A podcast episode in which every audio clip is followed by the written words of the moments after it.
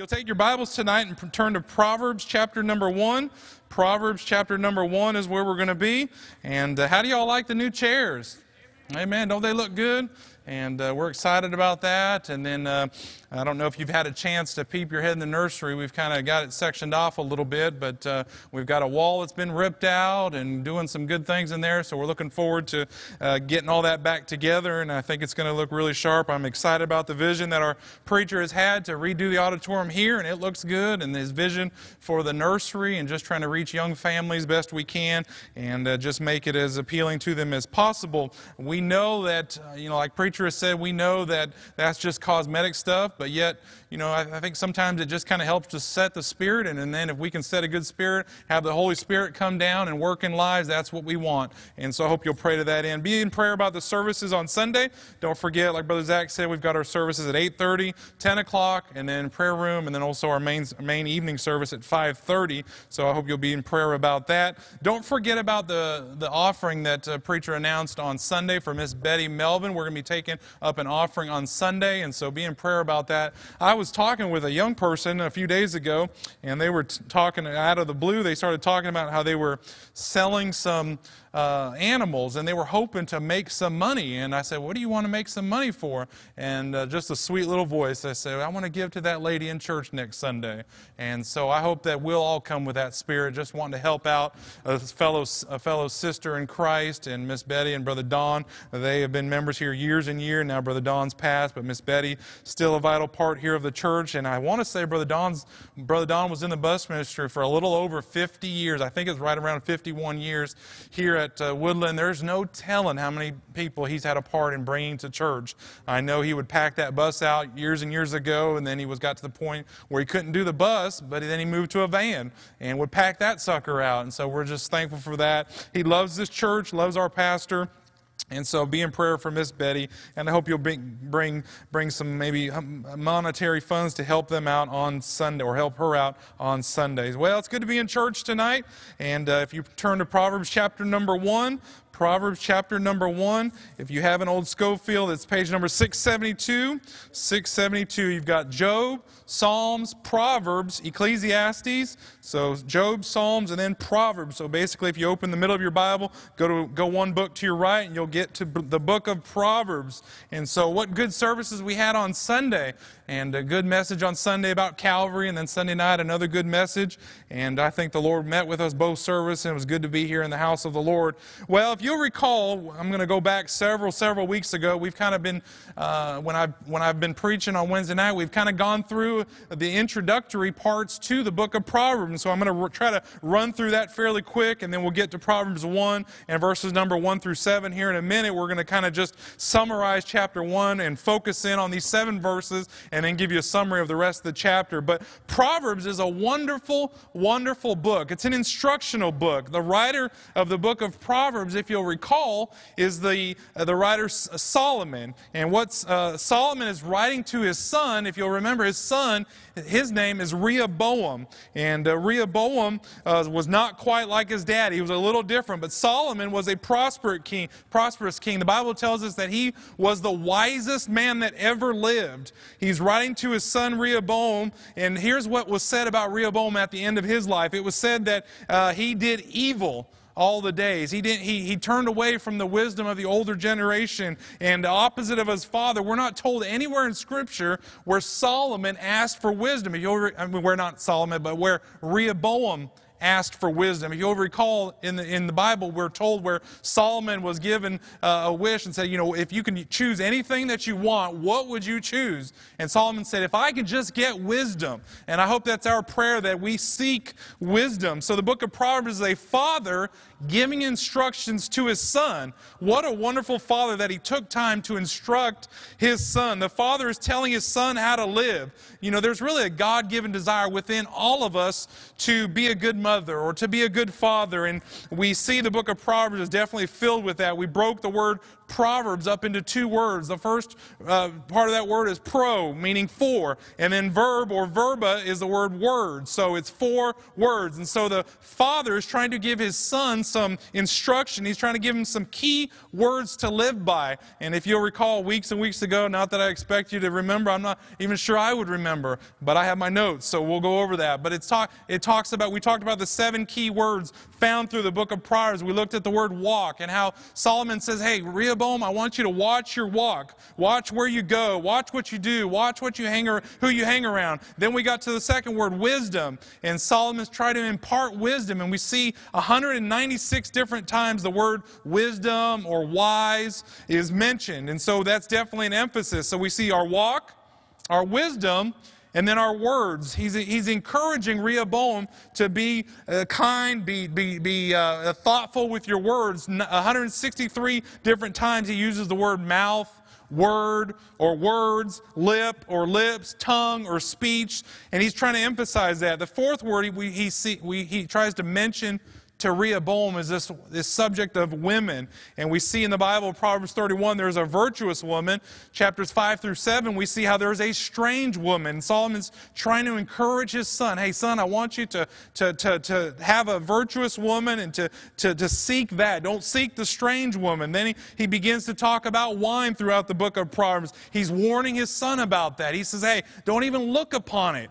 And so we, we see that. Then we see the word wealth and he, he's telling Rehoboam, hey, be careful about money issues. You know, we think of the verse in the New Testament that they that will be rich follow into a snare.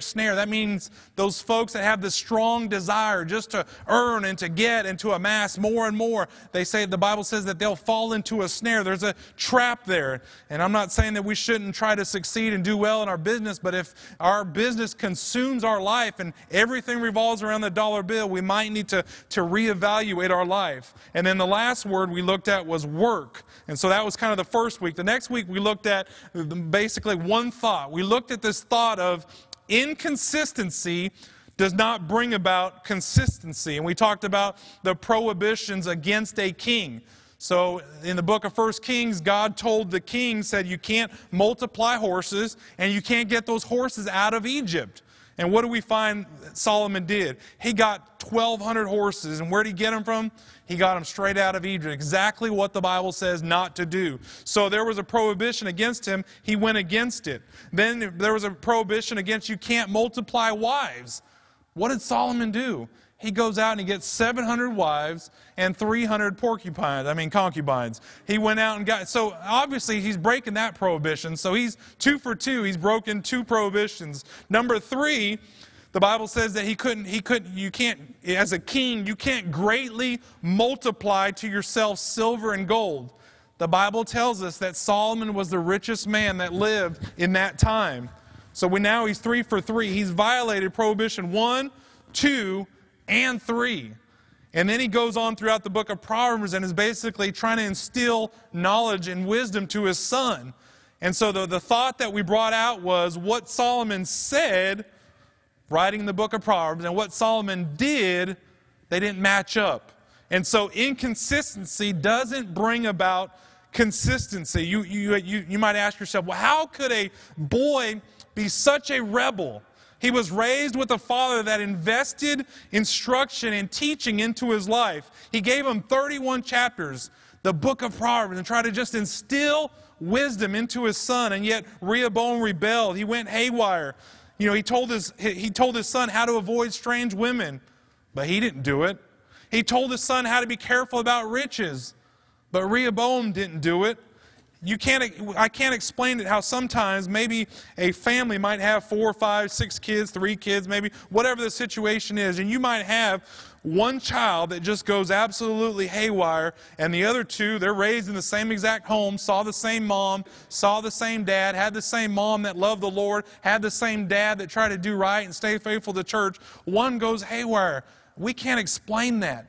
But we do see where if inconsistency doesn't bring about consistency. I do believe it is near impossible to raise a consistent child if all that child sees is inconsistency in the parent. If I were as a parent to try to talk to my son and my daughter and say, Mason, uh, you need to be faithful to church. You need to be there Sunday morning, Sunday night, Wednesday night.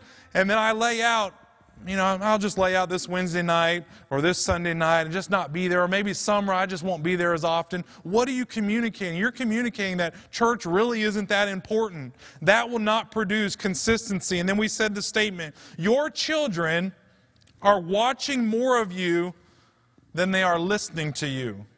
And that is true. They are, they are watching us. It's not monkeys, monkey, uh, a, a monkey's, what is it, monk, do as I do, not, yeah, you say do as I say, not do as I do. You know, parent, parents, we got to realize, I've got to realize they're watching far more. We might say, oh boy, you need to, you need to love your spouse when you get older. And then there we go, we're harsh with our wife and we speak rough towards them. Or maybe, maybe we're, a, we're a wife and we say, boy, uh, you, are speaking to your daughter and you say, boy, you need to, when you get older, you need to, to, to, to love your husband and to do special things for him. And yet, boy, you just have an attitude all the time with your husband, and there's always butting heads. They're seeing more than that, that they're listening to. So the father knew how to write it, but he did not live what he wrote. And then we moved on to the simple versus prudent, and I'm going to move right into our message for tonight. So we talked about simple versus prudent. We won't go into all that tonight, but I want to bring your attention to Proverbs chapter 1 tonight. Proverbs chapter number 1. We're going to look at this subject of the path that leads to wisdom. The path that leads to wisdom. So maybe you're here tonight and you say, Lord, I want to have wisdom. You know, in the book of James, it says, if any man lacks wisdom, let him ask of God that giveth to all men liberally and abradeth not. God wants to give us wisdom, but are we asking him for it? Do we seek it? There's a path to wisdom. It just doesn't all of a sudden happen. But we're going to look at the path a basic three step process, and I want to give you three thoughts about wisdom tonight, and then we'll go to the house. We'll probably be done here right around 8 o'clock or so. Pray for the kids as they're over, they're over in master clubs tonight. But let's, let's read verses number 1 through 7 tonight. The Bible says in Proverbs chapter 1 the Proverbs of Solomon, the son of David, king of Israel, to know wisdom and instruction, to perceive the words of understanding to receive the instruction of wisdom, justice, and judgment and equity, to give subtlety to the simple, to the young man, knowledge and discretion. A wise man will hear and will increase learning, and a man of understanding shall attain unto wise counsels to understand a proverb and the interpretation, the words of the wise and their dark sayings. Then it says in verse number seven the fear of the Lord is the beginning of knowledge, but fools despise wisdom and instruction. Let's go, Lord, in prayer and ask that He might help me tonight as I try to convey these truths from the Word of God. Dear Lord, I want to just stop and pause, Lord, and just admit, Lord, and you know it already, that I feel so unworthy to preach the Word of God, Lord, and especially behind this pulpit, behind our pastor, Lord. We have such a wonderful preacher, wonderful pastor, Lord. I pray that you'd, uh, but Lord, I pray that you'd help me to just set all that aside and realize that I'm preaching the holy Word of God, the, the book, the Bible, God. And I pray that you'd speak to our hearts, Lord. Give me clarity of thought is my prayer. In Jesus' name, amen. So we see in the book of Proverbs, there's a progression to wisdom. Wisdom doesn't just happen. We see in verse number two, the Bible says, to know wisdom and instruction, to perceive the words of understanding. Then in verse number three, it says, to receive the instruction of wisdom, justice, judgment, and equity. So, number one, I'd like to say that there's a step one to getting to wisdom. There's a path that you must take. That first step is instruction. What's instruction? Instruction is simply how I get knowledge and wisdom into me. So if we want to be over here where wisdom is, we're going to have to start over here at step one. We're going to have to get instruction. How do we get instruction? We get instruction from the Word of God. We get instruction through the Holy Spirit speaking to us. We get instruction through being faithful to church. We get instruction to by, by maybe being around a godly pastor or being around maybe a godly youth director or being around godly, a godly Sunday school teacher, godly friends. We get instruction numerous ways, but that's how it all begins. It has to start here with instruction.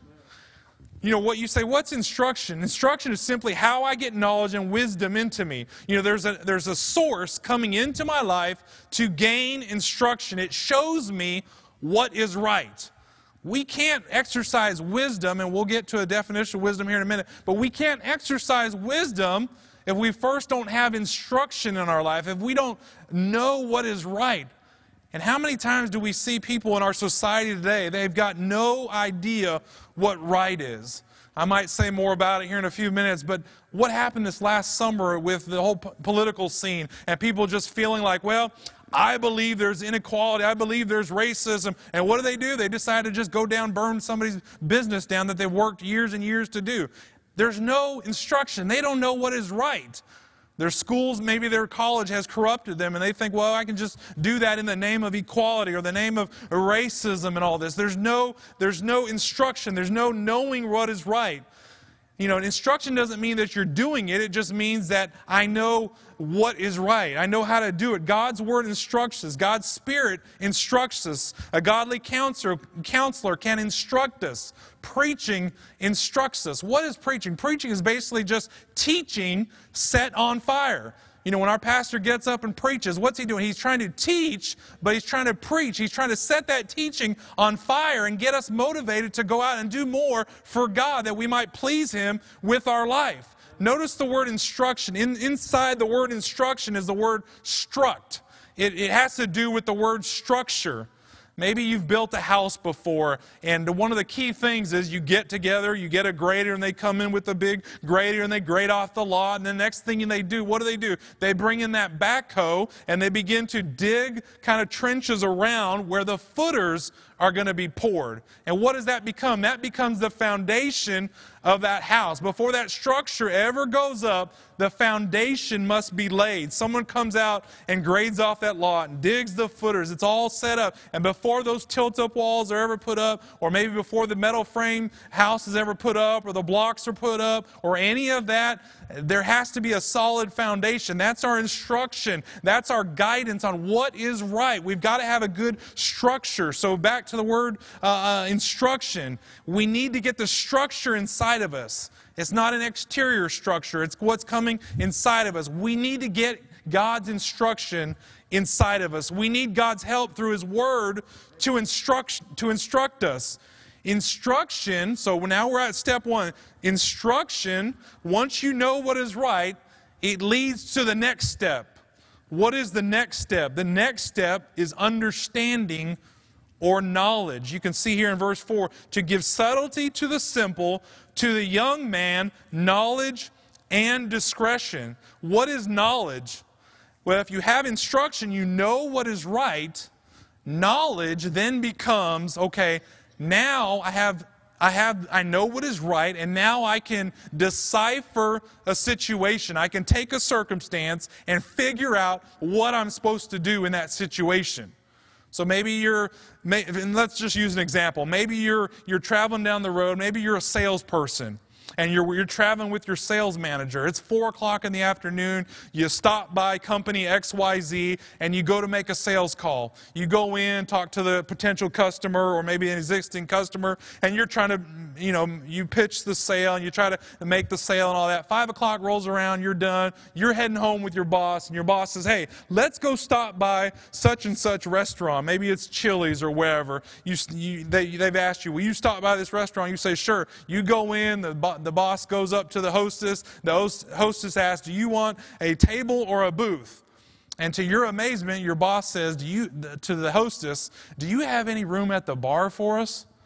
And all of a sudden you're thinking, oh no, this is going to get sticky. I'm with my boss. Now he's wanting to go to a bar. I don't drink. I know it's wrong. I'm concerned about my testimony.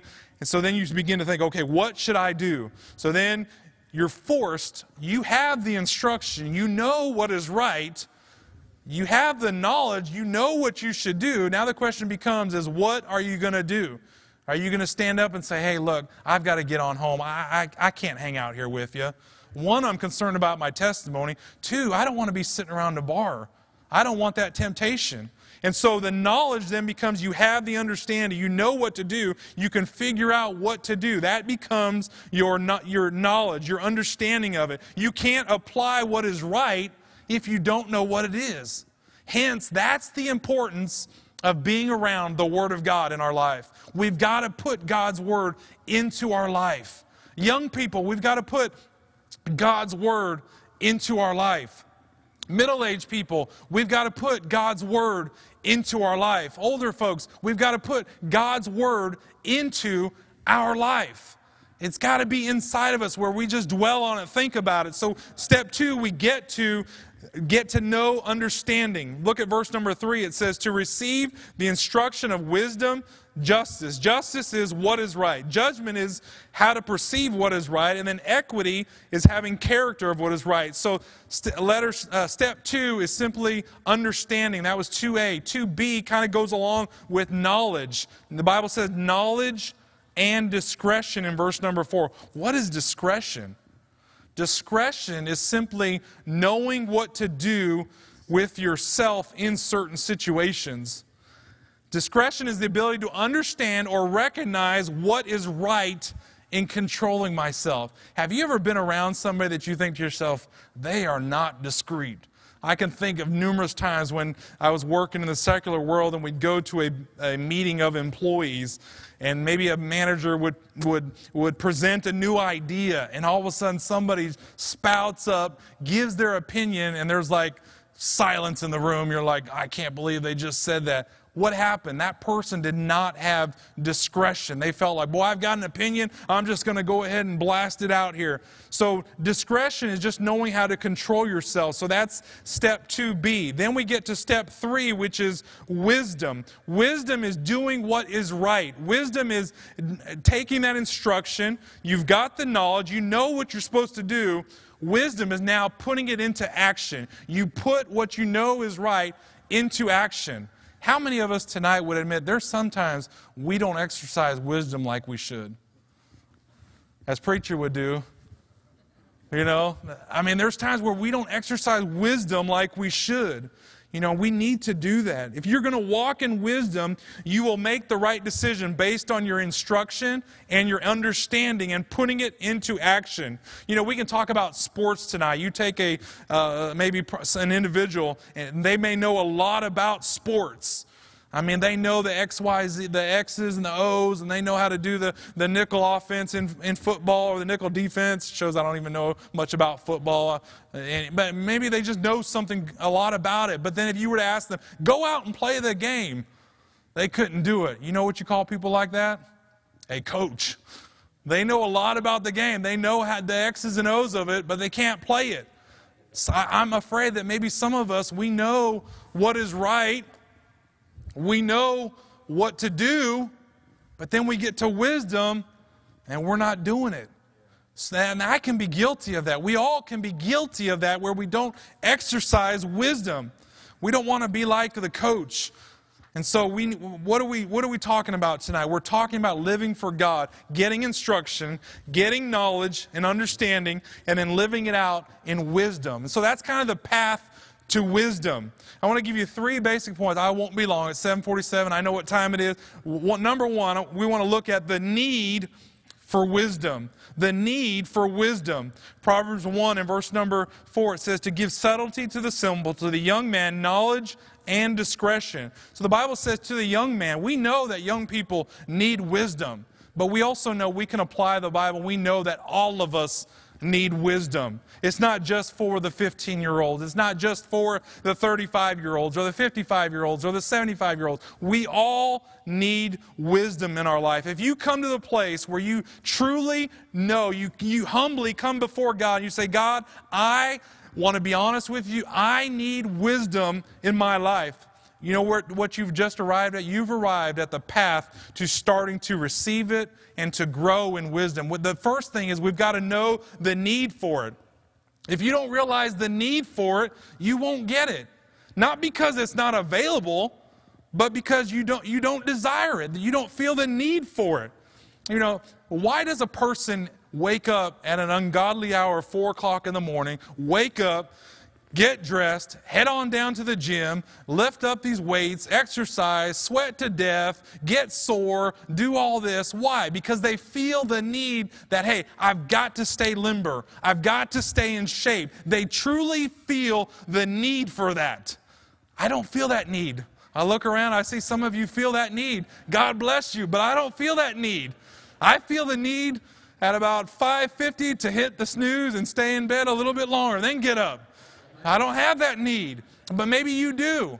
But you know what? What makes a somebody desire to win souls? What makes somebody have the desire to read their Bible? What makes somebody have the desire to, to pray as they ought to? Why? Because they say, I've got to have it. I have the need for wisdom. I desire it in my life. That's the only difference between the, the person that reads their Bible and the person that doesn't read their Bible. It's how bad do they want it? Do they have that need? So, number one, we see the need for wisdom. Then, number two, there is the foundation for wisdom. What is the foundation for wisdom? What's the foundation for having under, understanding? You know, once you are convinced you'll need it, you need it, you'll start looking for where to find it. Where does it all begin? Look down at verse number six. To understand a proverb, and the interpretation, the words of the wise and their dark sayings. Then the Bible says, the fear of the Lord is the, what's the next word?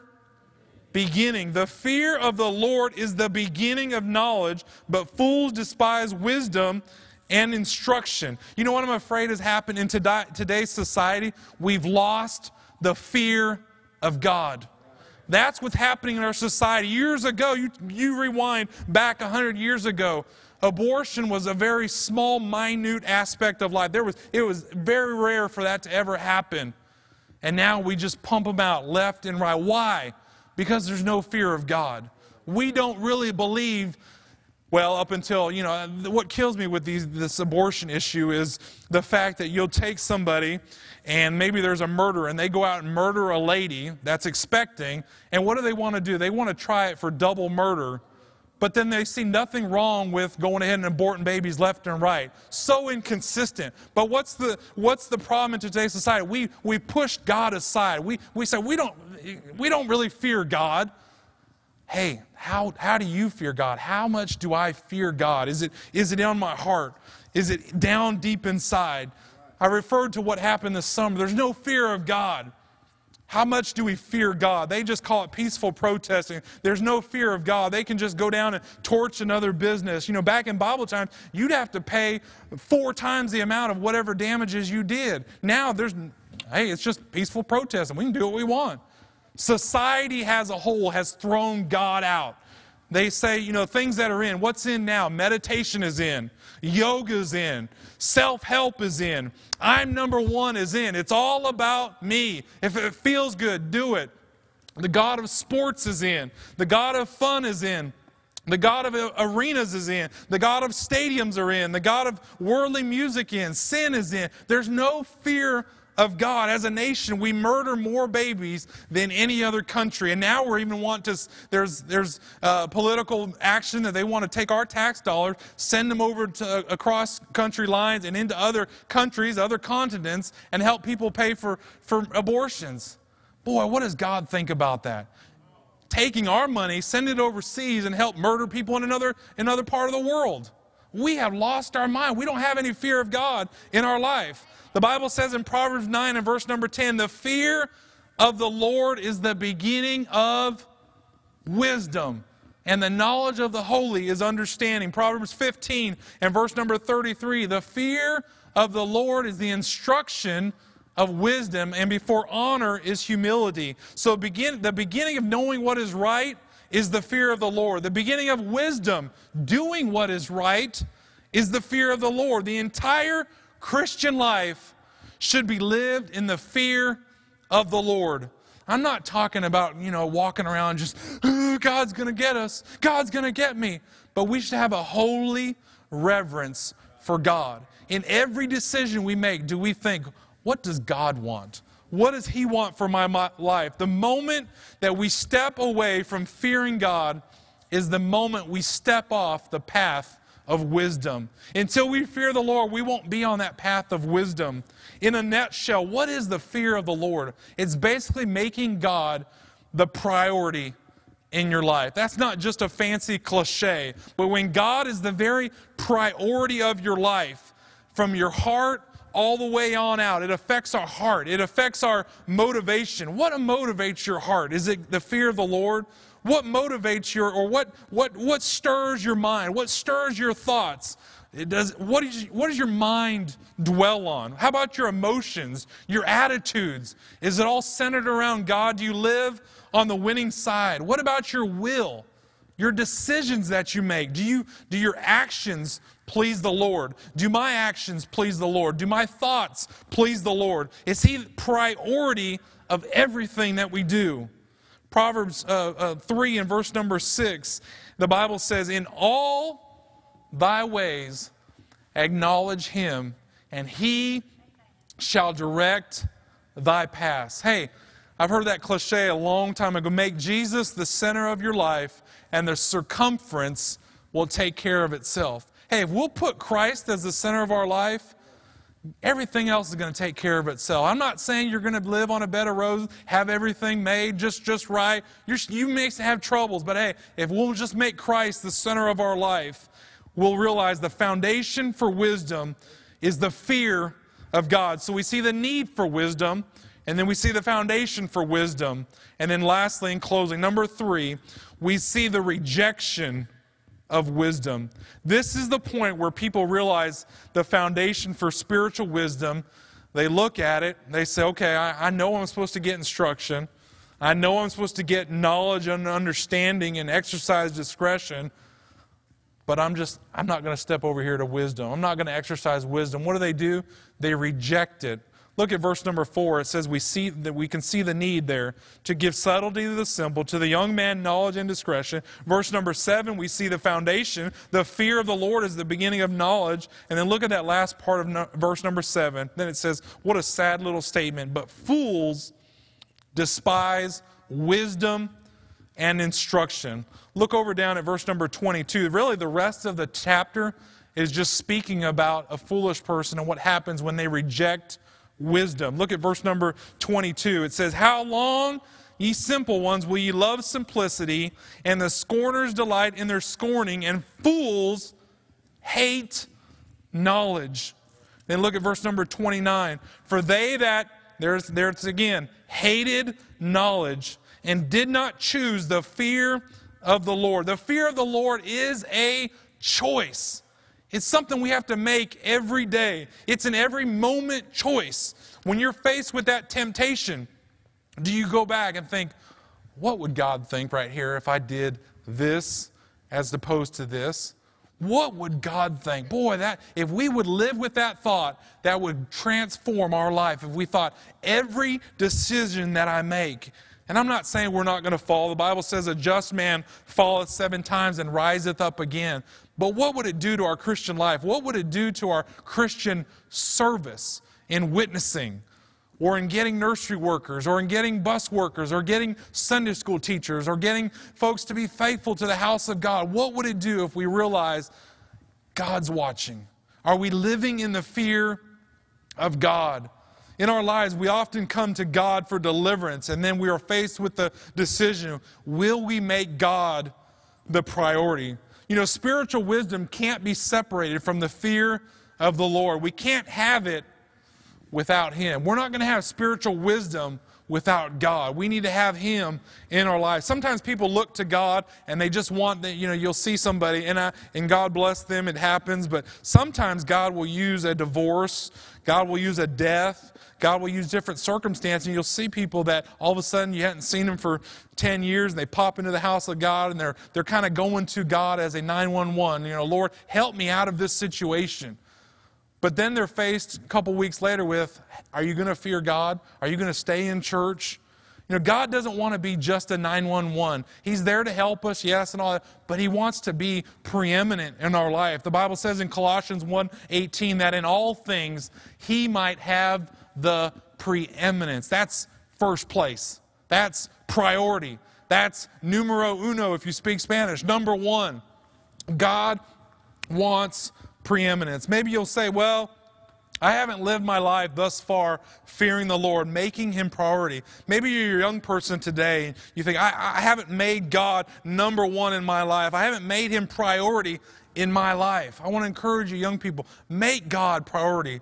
I want to encourage you, you, you young married couples, make God priority. How are you going to make Him priority? Get in the Word of God, pray, stay, stay in church come what may, Wednesday night comes and y'all here and I'm preaching to the choir, but Wednesday night comes and boy, you got off work at 5:30, you rushed home before you know it, you're staring at 6:30, you're tired, you're faced with a decision. Am I going to come to church? Get to church. Get to church. That could be the service where our pastor stands up and thunders something out and that hits you right where, where, where you need to be hit. Maybe hits you right in the heart, and you walk out thinking, Boy, I needed that. What would have happened if you stayed home?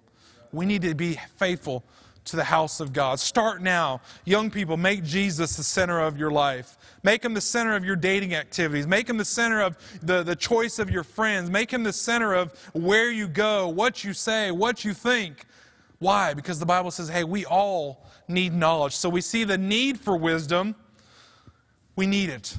We're not going to just go and just decide to read our Bible. I guarantee you, if you set out to read your Bible, you're going to wake up some mornings tired. You're going to wake up some mornings late. You're going to maybe maybe you're going to get ready to go to sleep at night and you think I haven't read my Bible. I need to do it. If you feel that strong need and you know the desire is there, you're going to get to the Bible. You're going to get to the Word of God. We all do what we set out and what we want to do. You know, sometimes we think, well, I just don't have time. You make time for what's important in your life. We all do that you know? The need for wisdom, the foundation for wisdom, and then we see the rejection of wisdom. Some people decide, hey, I'm not going to live in this wisdom part. I'm just going to go and do my own thing. I want to challenge you. Let's, let's be people of the book. Let's get instruction. Let's get that knowledge, but let's live in wisdom. Let's have every head bowed and every eye closed tonight. I hope that might be a little bit of a challenge.